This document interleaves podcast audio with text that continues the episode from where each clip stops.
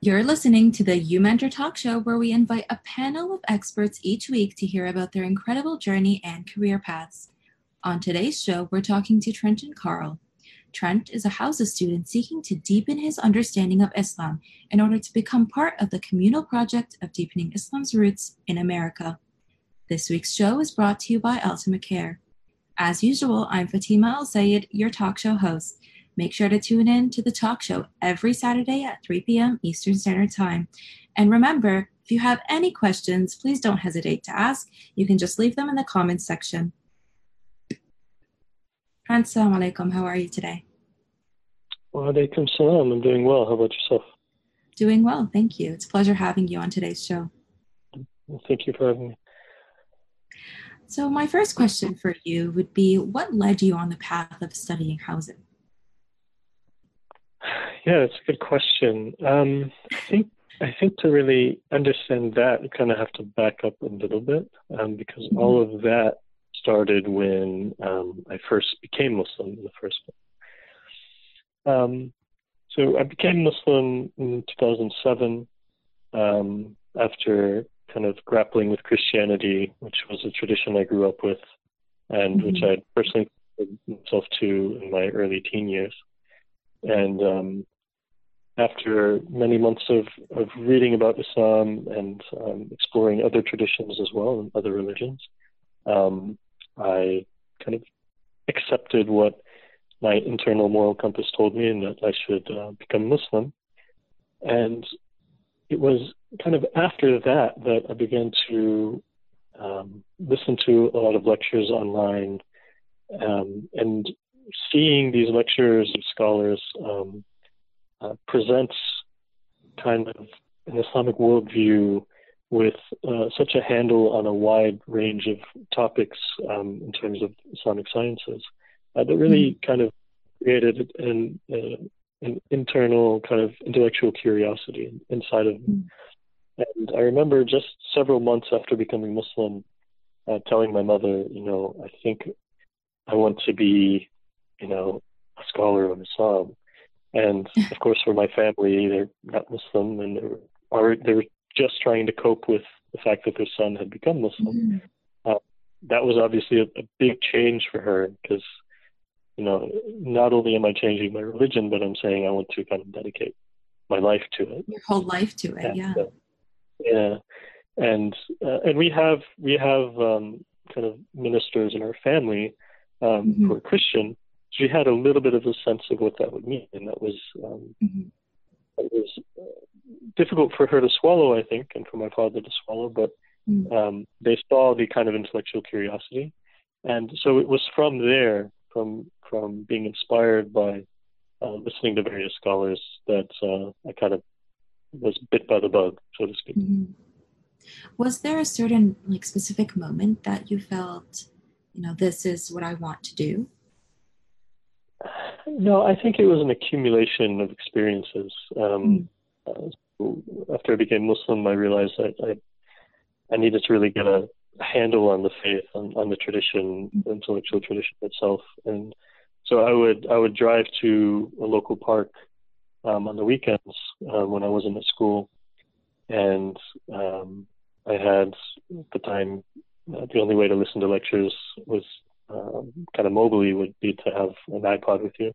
So I would mm-hmm. load my iPod with uh, MP3s that I had downloaded, and I'd have. Uh, uh, this was in Houston. It was a little warm. I had a cup of iced mm-hmm. tea with me, and I'd drive to the park and kind of set up a picnic, so to speak, and sit and listen.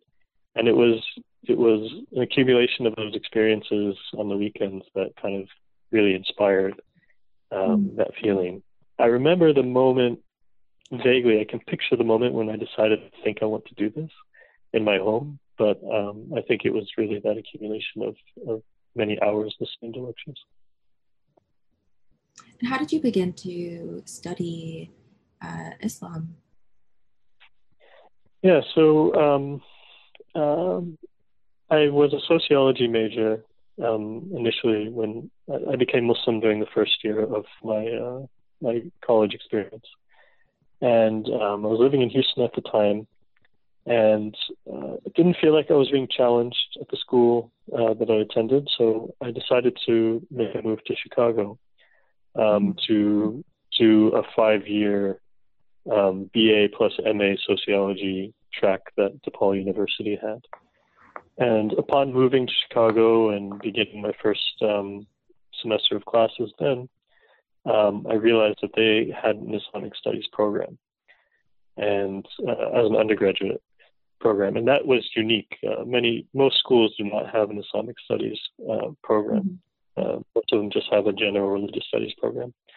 So I decided to scrap my sociology pursuit and mm-hmm. um, decided that you know though this wasn't traditional studies, which is what I had in mind when I decided I wanted to pursue a, a career path or a, a mm-hmm. intellectual path Islamic studies, I decided, well, this might be a good first step. So I uh, began studying um, at the undergraduate level Islamic studies, and um, I graduated with my BA in Islamic studies in 2011, and um, had been accepted to uh, several master's programs in Islamic studies, which I um, intended to pursue uh, with the ultimate intention of becoming a PhD in Islamic studies.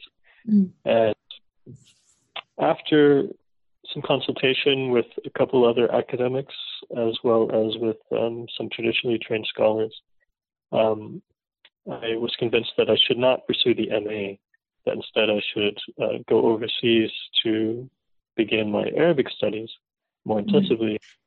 And um, save the money that I was paying for the MA for uh, travel abroad. Um, yeah. So after graduation, I decided to decline the acceptance that I had from uh, Claremont graduate program and um, had made the intention and had made some networking uh, commitments um, in Syria, and I was going to move to Syria. And then just several months later, the uh, the uh, uprising in Syria became uh, made it too difficult to travel there. Um, so instead, uh, for the, for the following year, I worked in the Islamic Studies program at DePaul University with Dr. Aminah McCloud. And um, uh, did you end up from somewhere else? Yeah. Good. Um, so I I was intending to move to Syria. Then that all fell apart. So a job landed in my lap, thanks to God, um, in the Islamic Studies program. And it was uh, during my year um, working as a TA and research assistant there that um, I actually uh, traveled to Iran for a um, a conference, mm-hmm. and after some consultation with some scholars there, was told that um, I would be able to attain a visa um, in uh, the following year. Mm-hmm. So I actually decided to move from Chicago to Denver, Colorado, where my family lives, mm-hmm. and my intention was to, um, you know, store my belongings in my family's home, and to move overseas to Iran to start my traditional studies. And unfortunately, for various reasons, for geopolitical reasons, um, I was not able to secure a, a visa. Mm-hmm. So uh, that was kind of hurdle number two. The first hurdle was uh, the Syrian uprising creating a problem with me going overseas to study in Syria, and now two years later, I was, uh, or a year later, I was, I was dealing with the uh, problem of trying to get a visa into Iran, mm-hmm. and it was, it was after that that um, uh, Said Suleiman Hassan, scholar here in Chicago, informed me that um, him and Sheikh Faizi that they would both be opening a seminary based in Chicago. And mm-hmm. um, uh, he said basically, you know, if you want to turn around and make a move back to Chicago, then um, in the coming year or two, we will be opening our doors and you can be part of the pilot program of students um, at a seminary here in the States. Mm-hmm. And in 2014, the Bayt Islamic Seminary officially opened its doors, and uh, that's when uh, I began officially my traditional studies. So, what made you make that big change between studying Islam, um, you know, in the academic way and then studying it to become a scholar? It's a very different space to be. Yeah, the the academy focuses on um, uh, kind of analysis of the the Islamic intellectual tradition and the history of the Islam, of Islamic civilization, kind of from an arm's length. Right? Mm-hmm. You're kind of observing this tradition as an outsider. That's kind of the the, the default standpoint of mm-hmm. an academician, um, an academic, is that you're looking at this thing and analyzing it, um, but not not typically as a participant.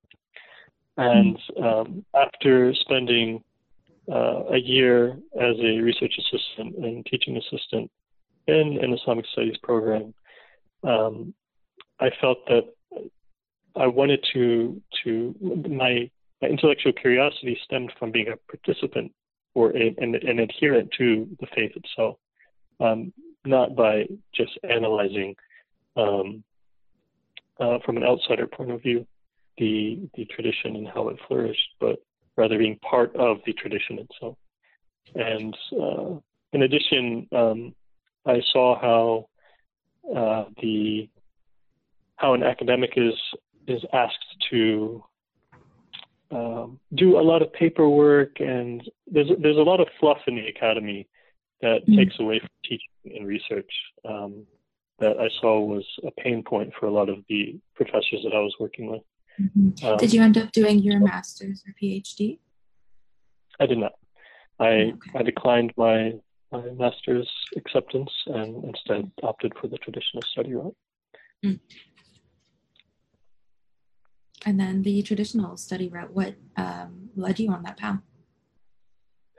So, my my main interest um, when I when I first started um, was to explore the relationship between Islamic law and Islamic ethics, and mm-hmm. uh, with the ultimate goal of trying to explore how the Muslim community in the United States could act as a role model for society at large in mm-hmm. um, constructing a more holistic communal life. Um, mm-hmm.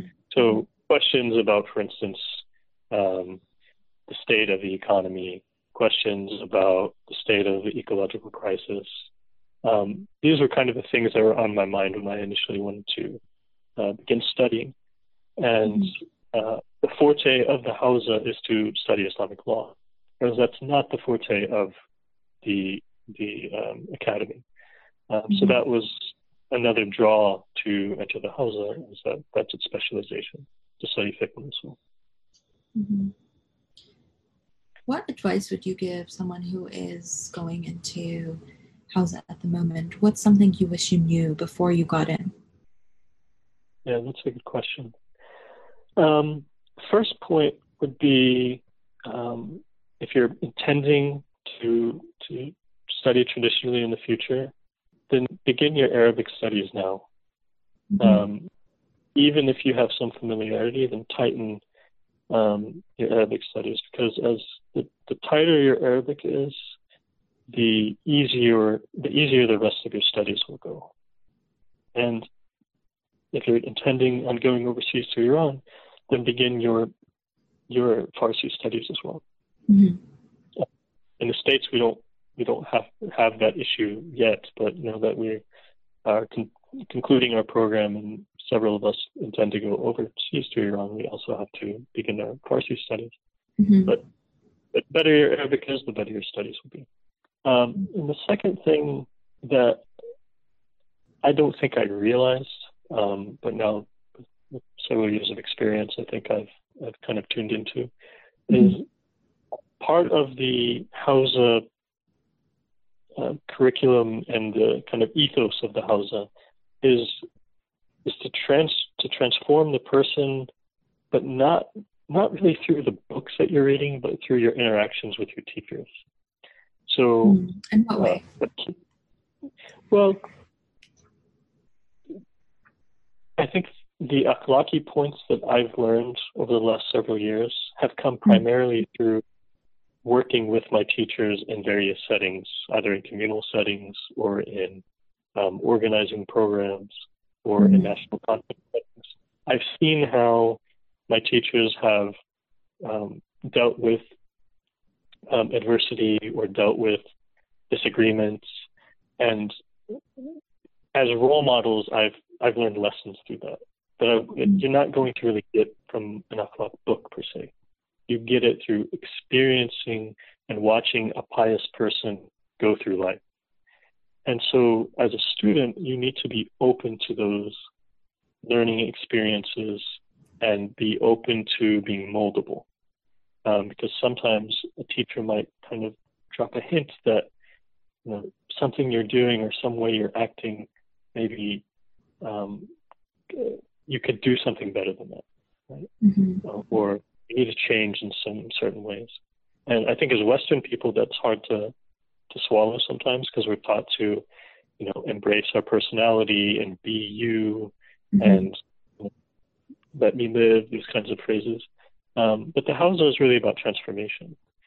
Um, and so to be, to enter the Hawza with an open heart and open mind to different ways of approaching problems um, and being open to learning new ways of approaching problems and approaching mm-hmm. problems within your own self, I think is a, is a really key point for new students. You, it's a little vague, but it, you kind of learn what that means as you mm-hmm. step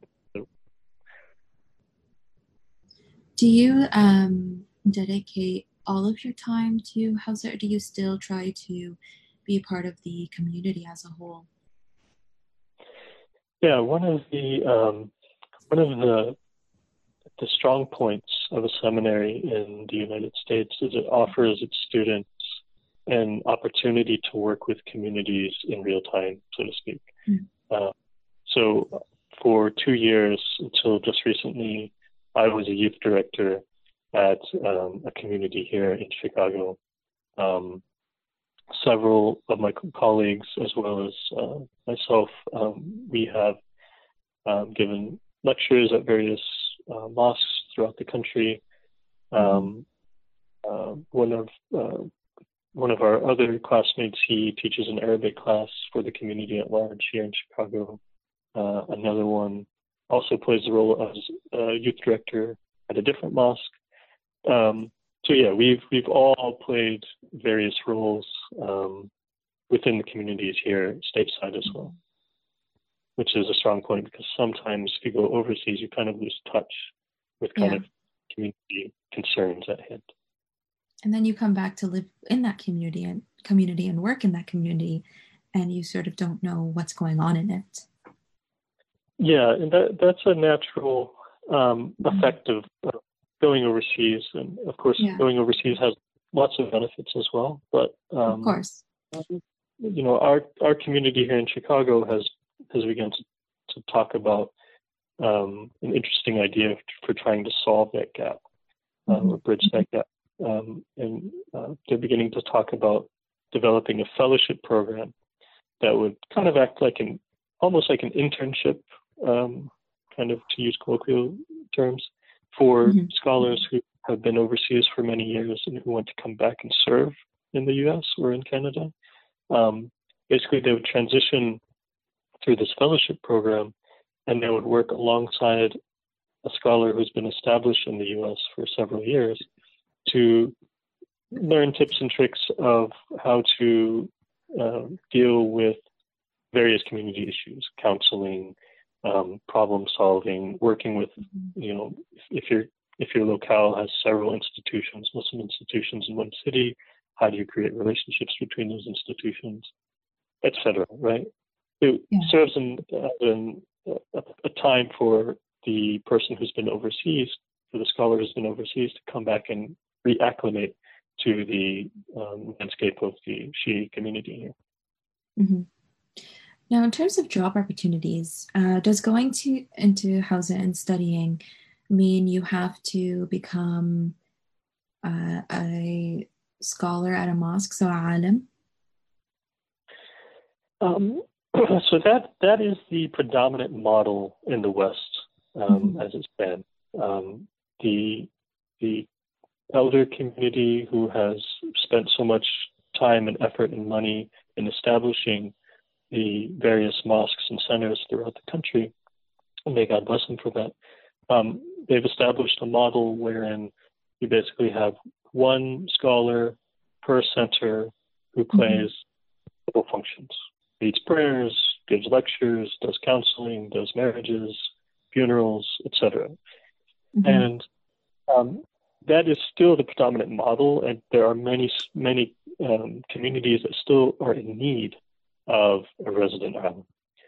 Um, but we're also seeing um, some recognition by various communities, especially as, as communities have grown and um, kind of uh, become more established, that there are need a need that maybe one person cannot handle. Um, so, in, in other words, there's a need for some sense of specialization. So, as an example, there are some uh, scholars on the West Coast who have begun talking about the need for uh, traditionally trained ulama to come back and learn um, and become familiar with counseling practices and mental health mm-hmm. issues because that's becoming a, a, a concern in our communities here.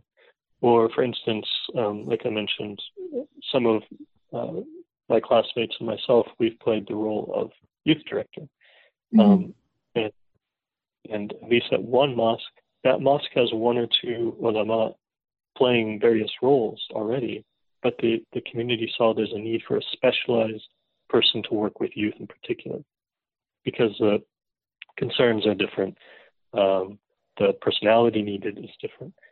Mm-hmm. And we've also seen other models uh, develop. So if you look at, for instance, the website um, Islamic Literacy, Sheikh Rizwan Arastu um, offers uh, an online interface for um, continuing education for adult Muslims, adult Shi'i Muslims in particular, mm-hmm. um, and serves a, a, different subset of the community. For instance, people who might live in cities that don't have an established mosque, but they still want to learn. Well, how will they, they get that education? Well, the internet offers um, opportunities for that. Mm-hmm. And kind of in addition, this last thing that comes to the top of my head is um, we are seeing um, traditionally trained scholars begin to play the function of university chaplain, for instance, or hospital chaplain. Um, I know at least two, uh, actually at least three ulama who um, work in universities and in hospitals as chaplains, religious chaplains. Um, so there's it seems that there is a need for more specialization or for more diversity now, um, and in some cases, one alim is playing the role of resident alim at their local center, and they're also like on the weekends, for instance, serving as a chaplain elsewhere. Mm. Um, so there's new opportunity, but I think for anybody who goes into the seminary, goes into the Hawza, um, they should keep in mind that when they come back, um, they're going to be blazing new paths.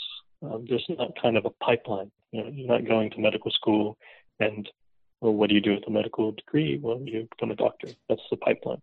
Uh, for a seminarian, the pipe is the pipeline is not as clear. The path toward a career, quote unquote, is not as clear. Mm-hmm. what is it that you want to do? What is your goal when you're done? Yeah, I I think I think um, I'm kind of in in the midst of my studies right now, and mm-hmm. I think everybody kind of in the middle of their studies are trying to figure out, okay, what am I what am I doing? Um, where am I going? Um, so I haven't answered that fully for myself, but I mm-hmm. I do have interest in working with um, um, university communities, campus communities.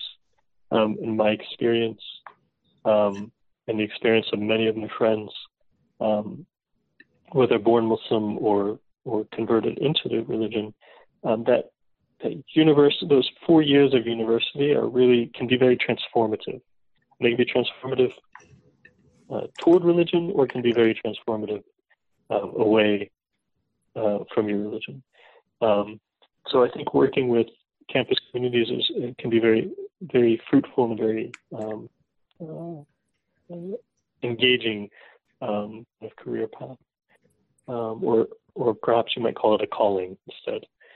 Um, and then similarly, I think that our community um, is maturing and developing, and there's a need for a lot a lot of um, uh, positions to be filled, for instance, in terms of education.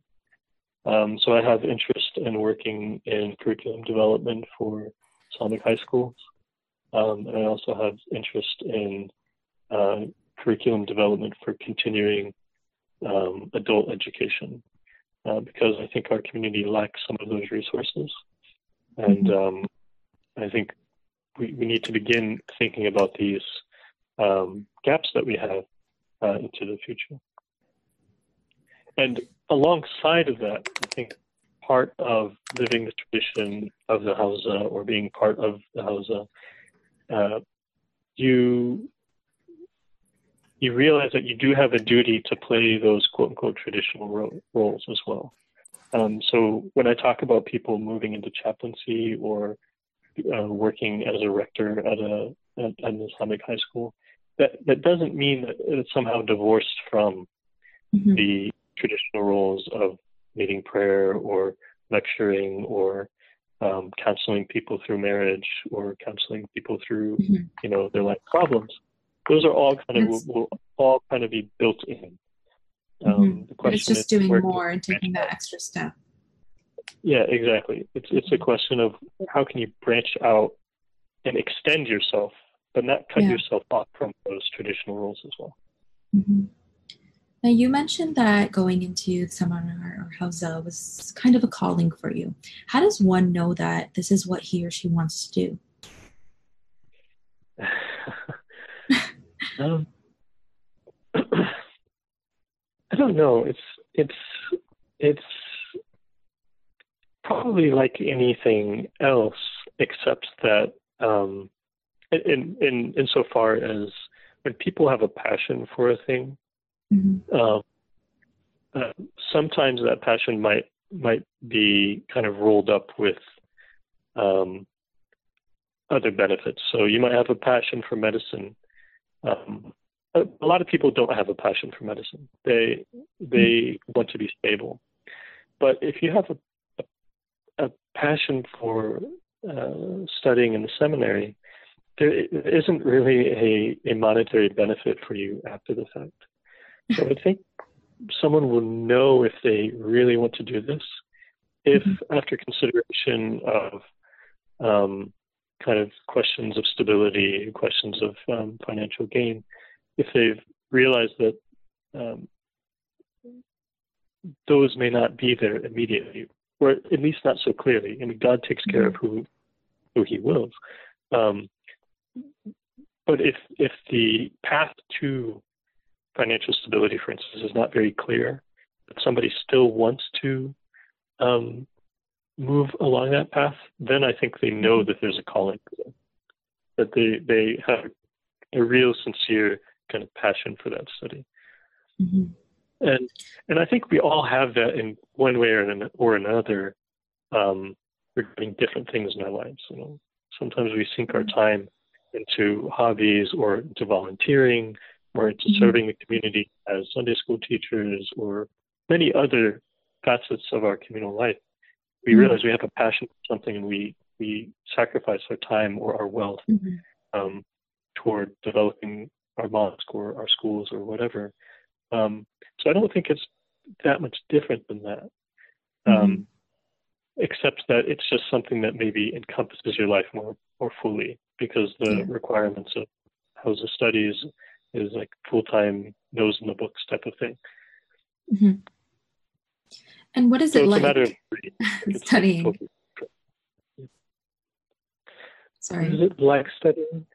Yeah, studying the Hawza. So what what what's like the best way you can describe it to someone who doesn't has no idea what it's like?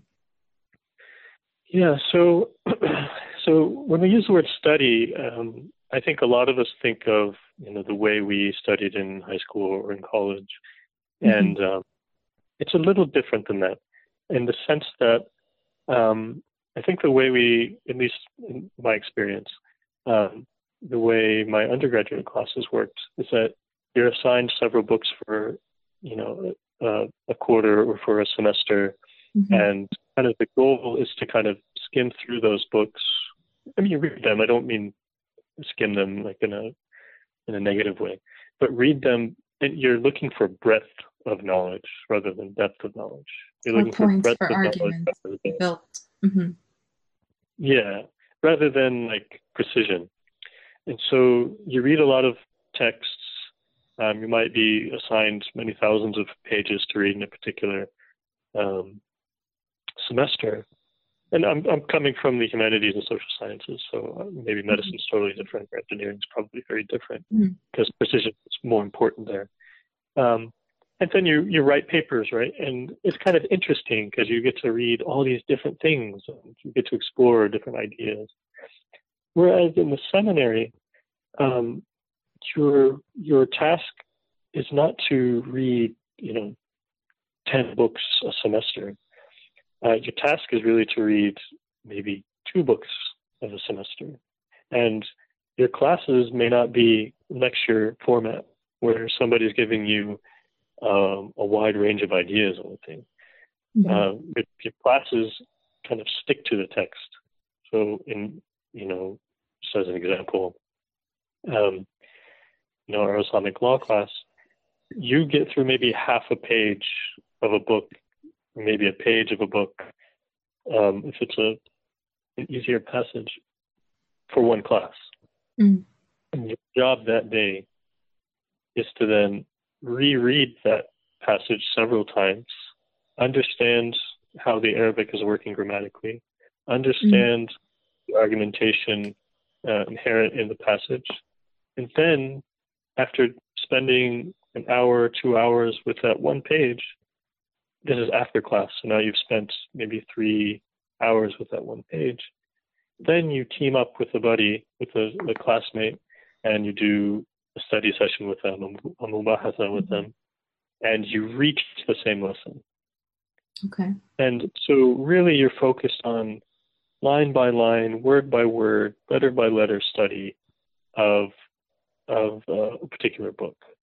So it's mm-hmm. not as far ranging, it's not as there's not as much breadth. The breadth of knowledge will come in your ability to push yourself after your study sessions and after your classes mm-hmm. to then read um, other texts that give a different perspective on the same issue, for instance. Or if you're only taking an Islamic law and a principles of law class and a fiqh and usul class, then maybe in your evening time you spend time working on reading tafsir, for instance, and mm-hmm. doing a lot more self-study. So it's it's very different in that you're working much more precisely mm-hmm. in much in terms of much more granular study. Whereas at least in the social sciences and humanities background, you're doing a lot more far-reaching reading, big yeah. ideas. Right within one or two classes, you've explored 400 years of the intellectual history of psychology. You don't do that as much in, mm. the Hawza. And you think, oh, I read so many books. yeah, exactly. You know, you know, if you talk to people who who are, for instance, historians, uh, mm-hmm. you ask them about their their PhD experience, and they'll talk about how many, you know, tens of thousands of pages they read per semester. Mm-hmm. You know, whereas if you talk to a seminarian, and at least the core of the curriculum, ask yeah. them to read maybe like you might get through like a book and a half in the semester, for instance. Now that mm-hmm. that's for the curriculum itself. You, you're you're told to read outside of that, but mm-hmm. for the classes in particular, they sometimes, especially in your early years, they tell you just read this book. Don't read anything else. Don't read articles. Don't read anything. Just read this book over and over again as your language skills continue to develop. So that's a little less exciting, quote unquote, right? but it's important to know for someone who does want to um, enter housing. And the payoff is is um, I mean, just earlier this morning, I was revisiting a book that I started that that we went through you know, four years ago now, and mm-hmm. I remember how difficult that that book was, and now it, it's it's nothing. There's no it, like it's like an easy read almost, mm-hmm. and when you think back at okay, how much you know, how much a person can learn in a couple of years' time mm-hmm. in a different language, you realize how much discipline you put into your studies. Those are kind of the payoffs of that, of that granular study. Is it, it, it you're working different muscles, you know, study muscles, mm-hmm. um, and it's it's part of the transformation of uh, of the individual to be able to cut off with the distractions and say, yeah, okay, I really have to focus on reading these five lines to over and over again. Would you re- recommend someone um, get an, an, academic degree in something before they enter Hawza? Yeah, so that's that's kind of a debated topic. Um, uh, our seminary here in Chicago, the Islamic Seminary, um, the general recommendation is that um, it is beneficial for you to have some sort of undergraduate degree before entering, because mm-hmm. the the um, the expectation is that after you're finished with your studies, whatever your studies uh, terminate, um, which studies never really terminate. You're always, uh, if you're mm-hmm. in the Hawza, you're kind of a student for life. But after you decide you're going to come back and serve a community, um, you're going to be interfacing with people who, who, you know, more than likely want to uh, have a university background, mm-hmm. or you know, have specializations in various fields of in lines of work. So it's beneficial for a seminarian to to have um, kind of what is the kind of the standard for our society's education level. Mm-hmm. Um, uh, that said, it's not a requirement for the seminarian, um, uh, any seminary, as far as I know. Um, but it's beneficial. But it, it's beneficial, especially if you're going to be working with educated populations. Mm-hmm um, because you're not going to get that, like I said, the breadth of study that you're going to get in your undergraduate degree um, is not that's not going to be present in the in the seminary itself in the housing. Its focus is totally different. Now, before we end the show, would is there any last piece of advice or something you'd like to say to our audience? Yeah, I think that um, sometimes when we think about the Hawza, when we think about the seminary, um, and we think about ulama, uh, some sometimes we we think that you know the, one person coming from the seminary is going to come from the Hawza and kind of like fix fix all of our problems. Mm.